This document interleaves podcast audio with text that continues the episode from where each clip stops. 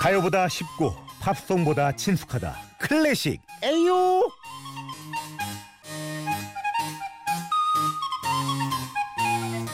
어렵기만 한 클래식 A부터 Y까지 쉽게 알려드리는 음악계의 괴물 조윤범 바이올리니스트 안녕하세요 네 안녕하세요. 야 형님 오늘 정말 멋지게 차려입고 오셨네요 아, 정장을 입어봤습니다. 오늘, 예, 아, 오늘 이 아침부터 어쩐 일인가요 오늘 끝나고 강의가 있어서 예. 에, 어쩔 수 없이 이렇게 와- 입고 왔어요 아침부터. 아 강의 네. 저는 정말 가볍게 짝이 없게 트레이닝복에 모자 꾹 눌러 쓰고 왔는데 아유 멋집니다. 라디오에도 잘 어울리세요. 이런 저희가 섞일 수 있는 게 바로 이런 시간이 아닌가 하는 생각을 해봅니다. 그렇죠. 예, 클래식으로 하나 되는 이 시간. 지난주 우리 비발디의 사계 대박이었는데 오늘은 어떤 클래식 한번 만져볼까요? 아 네 오늘은 문제 하나를 먼저 내볼게요. 예. 어, 음악의 아버지라고 우리가 학교에서 많이 들었던 얘기가 있어요. 네, 예. 네. 어, 음악의 아버지가 누굴까요? 아니, 그니까 음악의 어머니랑 아버지 누가 정하는 거예요? 그러게 말이에요. 이거 나라마다 다 다른 거 아니에요? 세계 뭐, 이 마- 만, 공통, 공통인 거예요, 이거 부모가? 아, 많이들 그렇게 뭐 별명으로 불러주시기도 하기 때문에 교과서에 이런 얘기들이 실제로 등장을, 등장을 합니다. 음악의 네. 누구- 네, 아버지, 베, 음악의 베토벤 어머니. 형님은 아닐 거고. 음악의 아버지. 우리가 느낌은 베토벤 형님 같은데. 아빠. 예전에는 이 사람을 바하라고 불렀어요. 바하, 오, 저희 어릴 적에 예, 학교에서. 우리나라에서 바하라고 네, 불렀는데 네. 이제 독일식 발음에 좀 가깝게 부르기 위해서 예. 지금은 바흐라고 아, 부르고 있습니다. 바흐. 예. 오늘 바흐군요. 네. 야, 으- 음악의 아버지는 바흐였던 건가요? 그렇죠. 어, 예전에 저한테 어, 예. 선생님께서 이런 문제 하나 내셨어요. 예. 음악의 아버지 바흐, 예. 뭐 음악의 어머니도 있죠. 예. 어, 핸델. 어, 자식은 누구예요? 자식은. 그런 문제를 내셨어요. 아, 그래요? 자식은 누굴까? 예. 전부 다 손 들고 뭐 베토벤이요, 뭐 모차르트요, 뭐 이런 얘기 하셨는데 했는데 예. 어, 음악이었죠.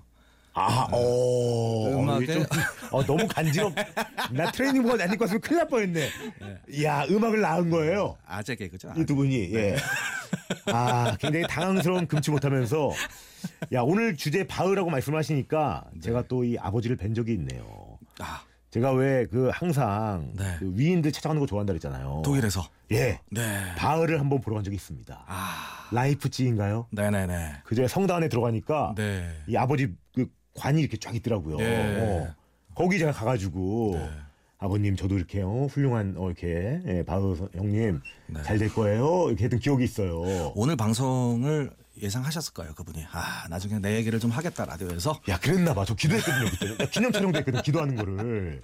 네. 그 성당에서 나오면 이 바흐 형님 그 동상 이게 쫙 멋있게 있어요. 네네. 그때 독일 방송에서 이렇게 쫙 와가지고 저한테 인터뷰 요청했는데 아, 어버버 하다 끝났던 그런 기억이 있습니다. 예. 야, 근데 왜 바흐가 아버지일까요? 사실은 뭐 이분이 음악을 낳으신 것도 아닌데. 그쵸? 음악의 발명가도 아니에요. 어, 그 전에도 음악이 참 많이 있었고 하지만 이분이 참 여러 장르의 음악을 정립을 시켰습니다. 아. 어, 굉장히 많이 만드시면서 그 전까지는 좀 불분, 불분명했던 어떤 그런 기법들을 제, 체계화시키신 거죠. 음. 그러다 보니까 이분이 음악의 아버지라는 얘기를 듣기 충분하신 겁니다. 그러니까 우리나라 그 연예계로 따지면 이순재 선생님 같은 분이시군요. 어, 그렇죠. 아버지 역할에 딱 맞는. 맞아요. 야, 오늘 그러면 뭐 저 바흐바흐. 솔직히 이름은 많이 들었지만 네. 음악은 아는 게 하나도 없어요. 예. 우리가 딱 들어보면 아, 이 곡 정도 하는 것이 몇 개 나올 겁니다. 분명히. 그럼 음악의 아버지, 바흐의 음악. 예, 선생님 말씀하신 것처럼 이거다 하는 거 네. 한번 터치해 볼까요?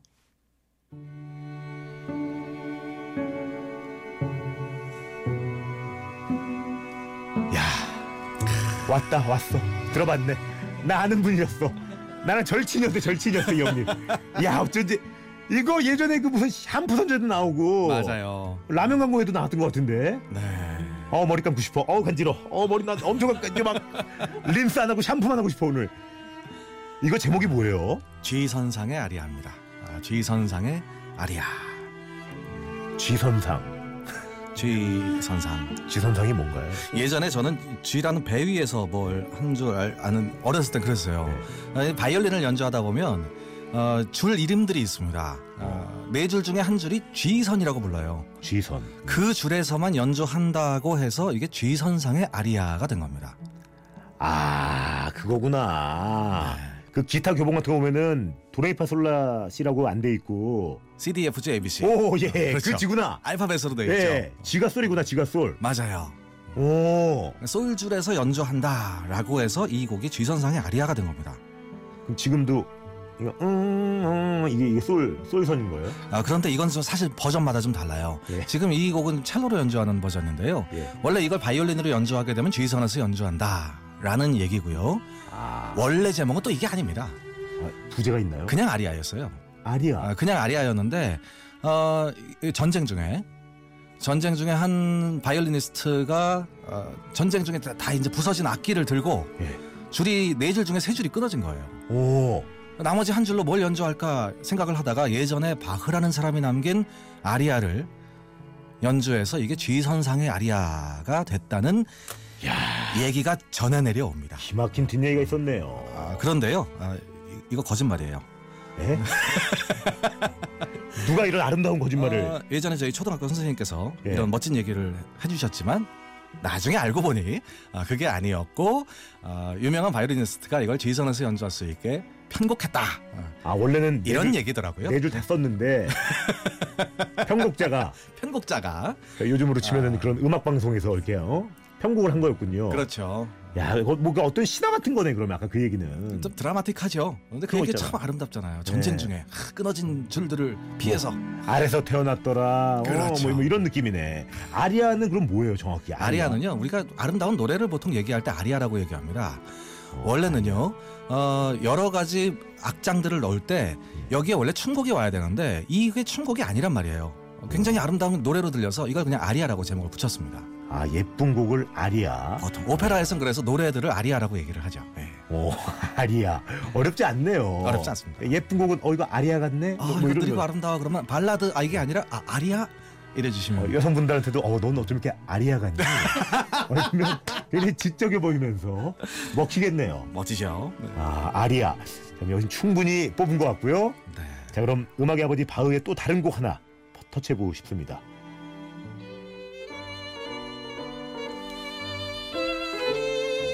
아, 이 곡은 많이 들어봤어, 많이 들어봤어. 잘못 나왔어요. 이건 베토벤의 곡인데 음. 네. 죄송합니다. 우리 이 제작진도 저와 다르지 않아요. 아주 무식합니다. 예. 아예 비슷한 제목의 곡들이 굉장히 많이 이 사회생활 있기 때문에. 하느라 이게 우리 코너의 취지예요. 이분들이 그냥 돈의 노예가 돼가지고 가요만 듣고 있어요. 방금 들으신 팝이나. 음악은 베토벤의 미뉴엣이었습니다. 예. 네. 이것도 나중에 한번 달아보죠. 어 이거 베토벤 형님 거였고 네. 아 또 우리 바흐 형님의 미뉴에트가 있군요. 미뉴에트가 그럼 미뉴에트는 뭐예요? 미뉴에트. 미뉴엣은요. 예. 어, 보통 세 박자 춤곡이에요. 어? 요거 말고 준비하신 음악이 좀 다른 음악이 나와요. 예. 제가 노래를 불러드릴까요? 이거 봐 사교육의 이런 결정체인 이 PD도 결국에는 그래서 이런 시간이 필요한 거예요.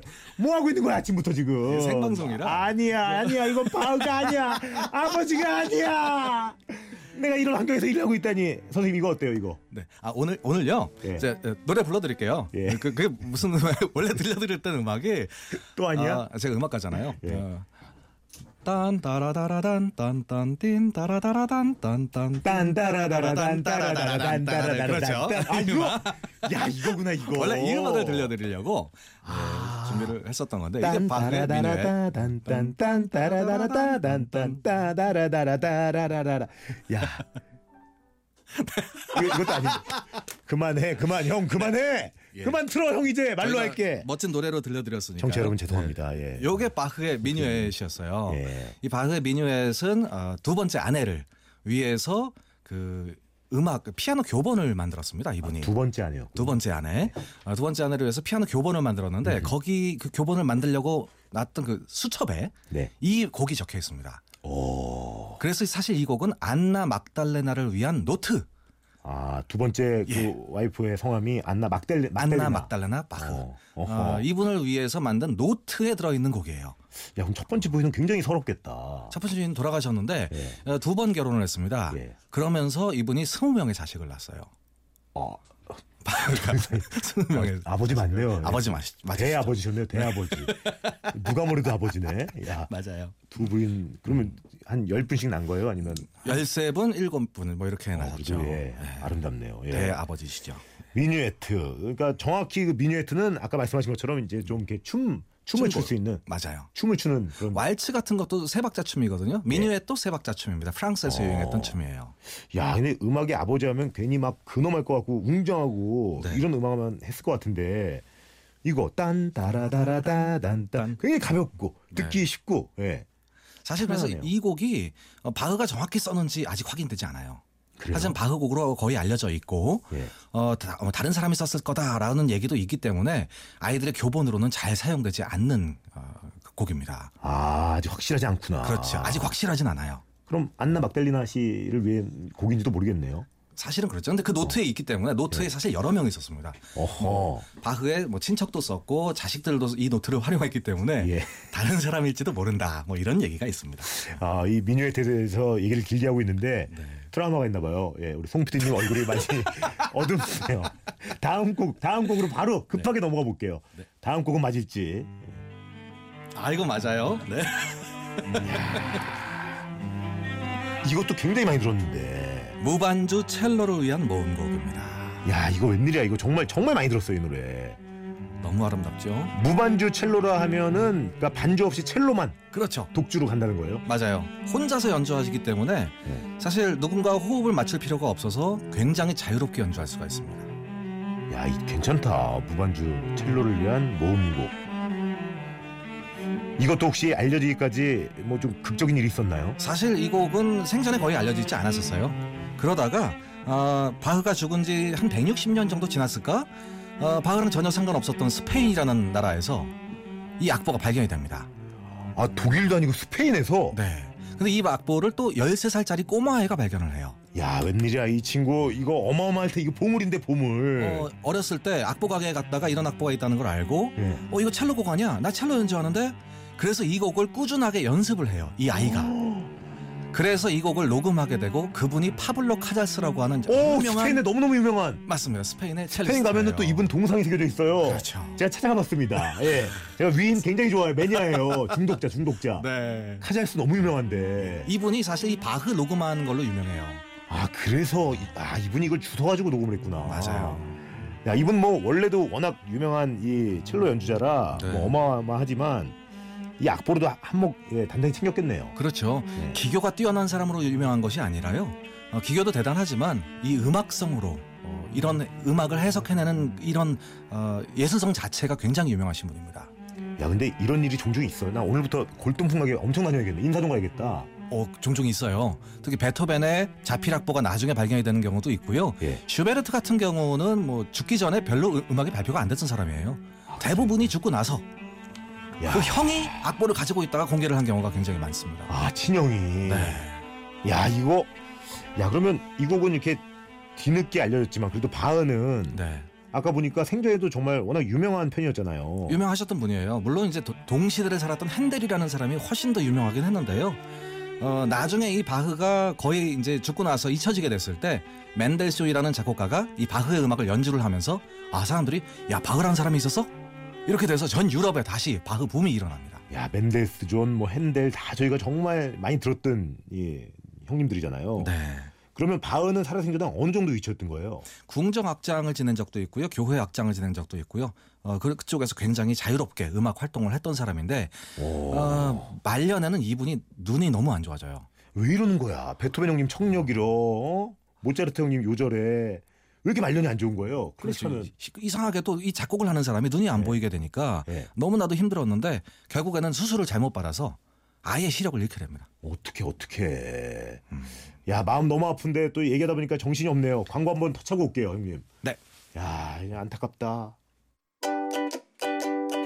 굿모닝 FM 노홍철입니다에서 드리는 선물입니다. 언제나 밥맛 좋은 충주 미소진쌀에서 쌀, 정통 독일식 햄 그릭 슈바인에서 LED TV, 유진 로봇 아이클레보에서 로봇 청소기, 글로벌 IT 리더 한글과 컴퓨터에서 김치냉장고, 신라스테이 구로에서 조식 포함 호텔 숙박권, 웅진 플레이 도시에서 워터파크 4인 가족 이용권, 파라다이스 도고에서 스파 워터파크권, 원마운트에서 워터파크 스노우파크 이용권, 명품 블랙박스 마이딘에서 5인치 블랙박스, 75가지 영양소 얼라이브에서 멀티비타민, 원료까지 생각한다면 고려온단에서 영국산 비타민C, 농협 홍삼 한삼인에서 홍삼 스낵 골드, 엄마의 마음을 담은 글라스락에서 유리 밀폐용기 세트, 메이크업 아티스트 브랜드 손앤박에서 뷰티워터 더 페이스샵에서 더 테라피 퍼스트 세럼 피부관리 전문 미프라미아에서 트러블 케어 세트 대한민국 면도기 도르코에서 면도기 세트 명지산 오토캠핑장에서 카라반 글램핑 이용권 이태리 명품 로베르타 디 까메리노에서 차량용 방향제, 큐원 상쾌한에서 간편한 숙취해소 제품, 주식회사 홍진경에서 만두 세트, 교동식품에서 하우촌 냉면 세트를 드립니다.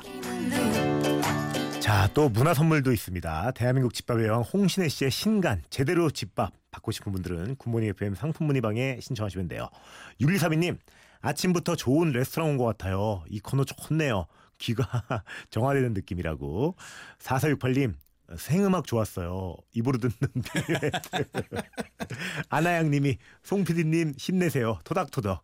우리들의 자화상이죠. 예, 정말 몇 명이나 되겠습니까? 이거 아는 사람들이. 예. 아까 정말 생음악 한 번만 더 생음악 우리 예, 선생님이 딴따라라라란 딴딴 딴다라다라다 딴딴 딴다라다라 딴다라다라다 이중주네 이중주. 그렇죠. 영광입니다. 자, 그래서 우리 아까 우리 안타깝게도 우리 바흐 형님 예 눈이 안 좋아졌다는 얘기까지 들었는데 그럼 끝은 어떻게 되는 거예요? 아 이분이요 예. 마지막에 후갈 기법이라는 음악을 쓰다가 예. 다 쓰지 못하고 죽습니다. 안 보이는 눈으로. 아, 맞아요. 그래서 와, 대단하시다. 예. 실제로 연주를 할 때 다 연주하지 않고 거기서 딱 끝나요. 마지막 여운이 엄청납니다. 그 곡은 어떻게 됐나요? 또 불의 명곡이 됐나요? 불후의 명곡이 됐죠. 그래서 두 시간 동안 연주한 다음에 연주자들이 항상 마지막에 끝나는 것 끝나지 않는 것처럼 끝나고 딱 끝나요. 야, 이 굿모닝 FM 저희 방송 맞네요. 네. 내가 늘 시간을 못 맞춰가지고 이게 끝나는 거야 뭐야 이렇게, 이렇게 끝나거든요. 자 오늘 마지막으로 또 이 시간의 키포인트 어디 가서 나 바흐 좀 듣는다 이렇게 아는 척할 때 하면 좋은 한마디 한번 여쭤보도록 하겠습니다. 네, 누군가 내가 바흐를 좋아해라고 얘기하면요. 어, 느 바흐가 좋아라고 물어보세요. 왜냐하면 바흐는 한두 명이 아닙니다. 아 그래요? 그 집안에 음악가들이 너무 많기 때문에 아, 이 집안이 좋은 집안이었구나. 예, 어느 바흐가 좋아라고 물어보시면 예. 어. 아, 아, 이 사람 바흐가 여러 명인 거 안 해? 라고 하실 겁니다. 어느 어느 바흐가 좋아? 우리가 아는 바흐 형님의 성함은 JS 바흐, 요한 세바스티안 바흐입니다. J.S. 바흐 좋습니다. 오늘 선생님 너무 감사드리고요. 가야 될 시간이 왔네요. 자 여러분 좀 어색하겠지만 시간이 이게 다 됐는데 이런 게 이 바흐 형님 스타일입니다. 여러분 하고 싶은 거 하세요. 안녕.